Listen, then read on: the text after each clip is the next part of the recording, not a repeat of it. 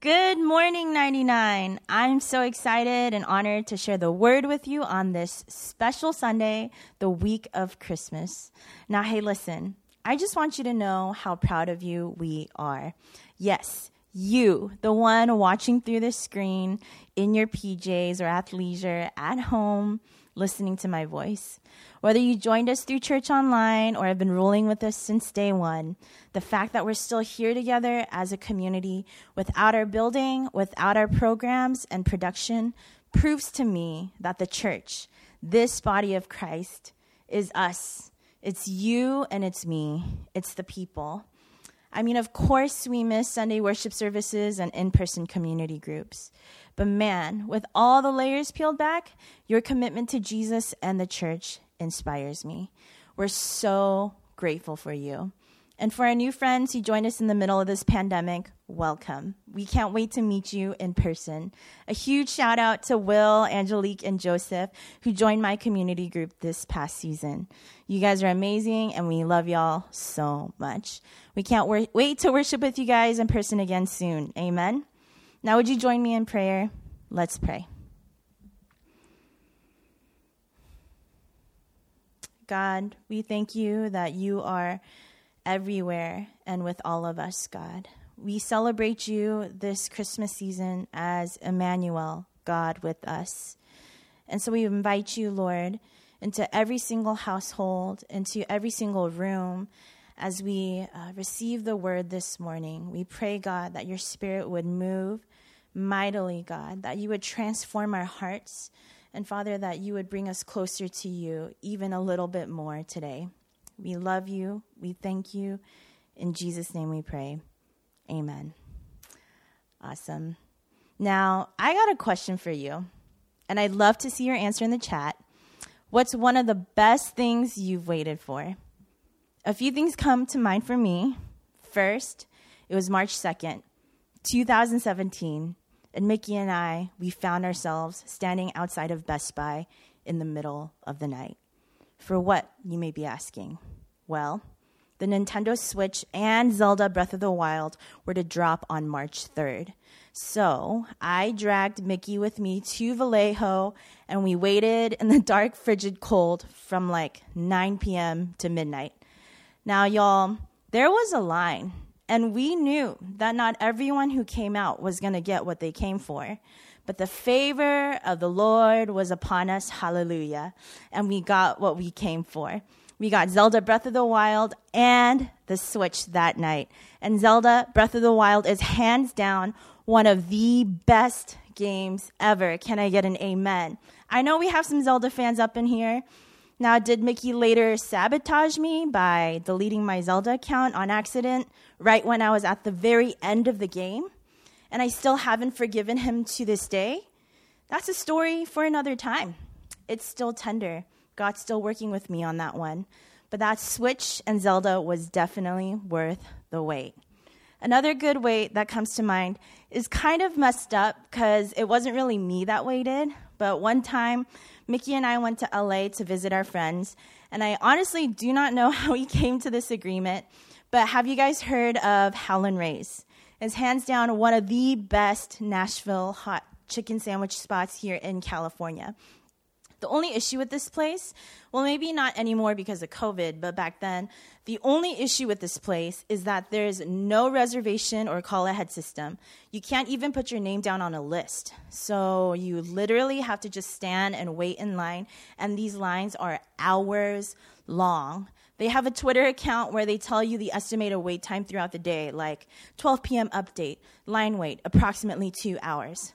Honestly, their waits put San Francisco brunch lines to shame. Like I said, I honestly do not remember how we came to this agreement, though it did happen sometime after Mickey deleted my Zelda account, so I don't know if there's a correlation there or not. But my girlfriends and I literally dropped Mickey off in front of Howlin' Ray's to wait in line for us by himself for two hours before the restaurant opened, which actually ended up becoming like a three and a half hour wait total. I don't think we've ever waited for food that long before. And shout out to Mickey for being the sweetest, most loving, serving husband. But I have to say, it was honestly worth it. It was worth it, right, Mickey? The food there is so bomb. Highly recommend. And the last one is cheesy, and the most important, uh, the best thing I've ever waited for in my life is God's timing. Hallelujah. His timing for so many things, but one of my favorite, obviously, is getting married to Mickey, the love of my life. For those of you who don't know our story, we were in major friend zone with each other for like eight years. We literally dated each other's housemates and just did not see each other beyond friends. But let me tell y'all, God is real. He makes all things beautiful in His time. Can I get an amen? Now, these are all fun and happy memories of waiting, but we all know that we as humans don't usually think of waiting as a positive thing. Ying spoke on this last week the wilderness of waiting. Wasn't that such a powerful message? Man, that Ying Mo, he's so poetic, profound, and buff. Why don't we give him a round of applause emojis? Now, I want to sit on this revelation a little bit longer with y'all, if that's okay. Waiting. I mean, literally, the definition of Advent, the season we're in right now, is arrival, the coming of Christ. So if he's arriving, then we are waiting. Every year in December, we begin this liturgical tradition of waiting.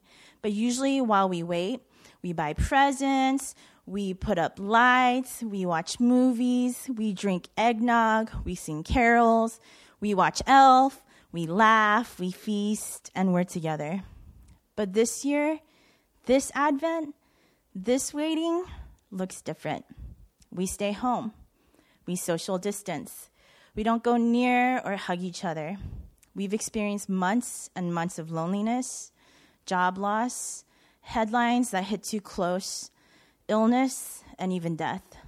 We live our lives daily in this quiet terror, in this silent, hidden grief. And this year's Advent actually feels closer to the cross than the manger. This year's Advent feels closer to a, my God, my God, why have you forsaken me, than joy to the world.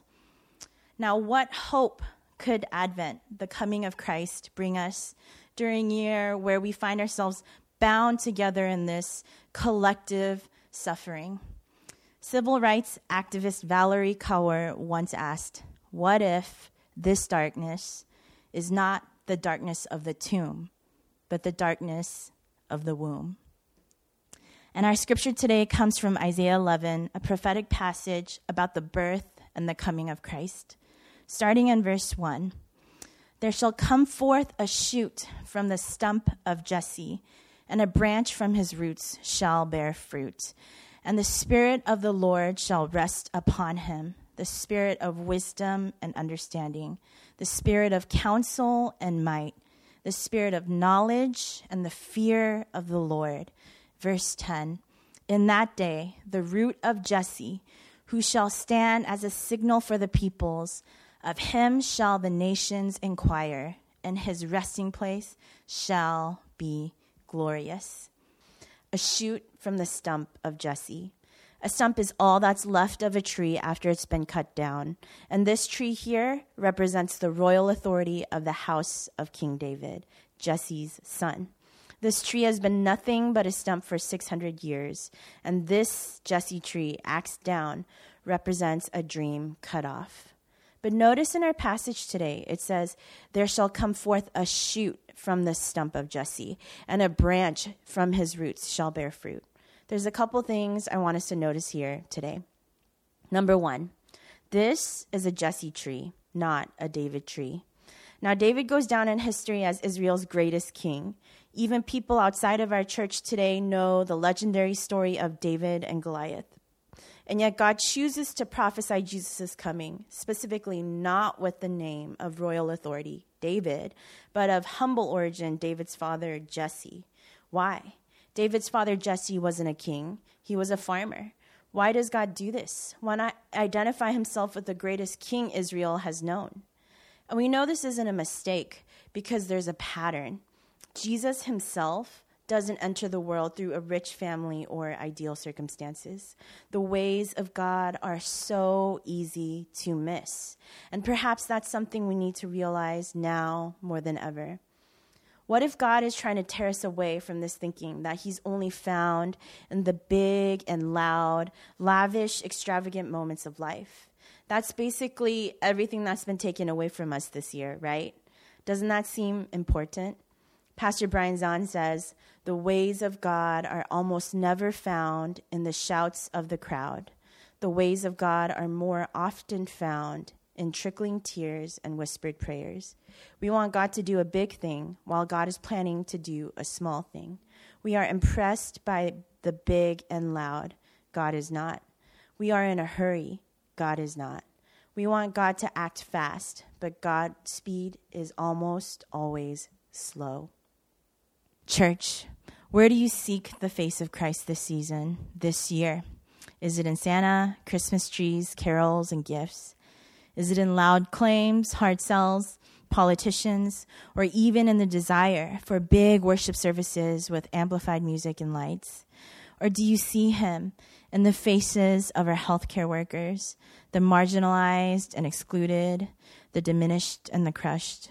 Do you see him in your everyday mundane moments? Do you see him tending to your silent hidden grief with a heart that says, I just can't stay away from you? I love you and I'm with you always, even to the end of the age.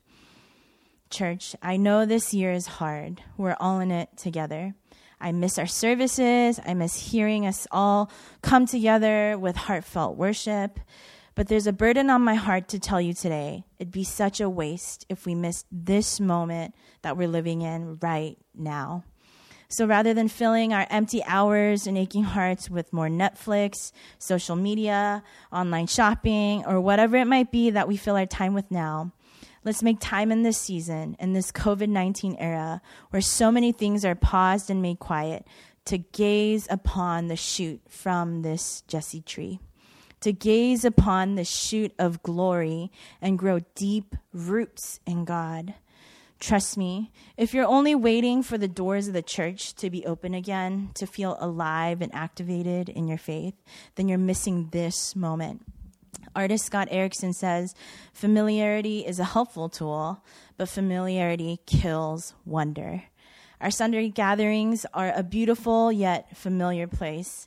And while this time we live in and worship in now is uncharted territory, invite Jesus in your time sheltered in place and experience wonder that can only be found in your home by yourself right now.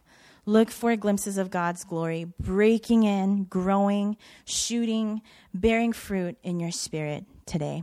Amen. Number two, do you see a stump or a tree? This Jesse tree is a 600 year old stump with rings that mark the history of God's story. And now a singular shoot, tender and vulnerable, grows up. How long will it take for the shoot to grow? In our impatience and addiction to speed, it's hard to wait. It feels like we're always waiting for God to act, and He just doesn't move fast enough. I want to go back to a story I shared earlier about Mickey and I and how we got married.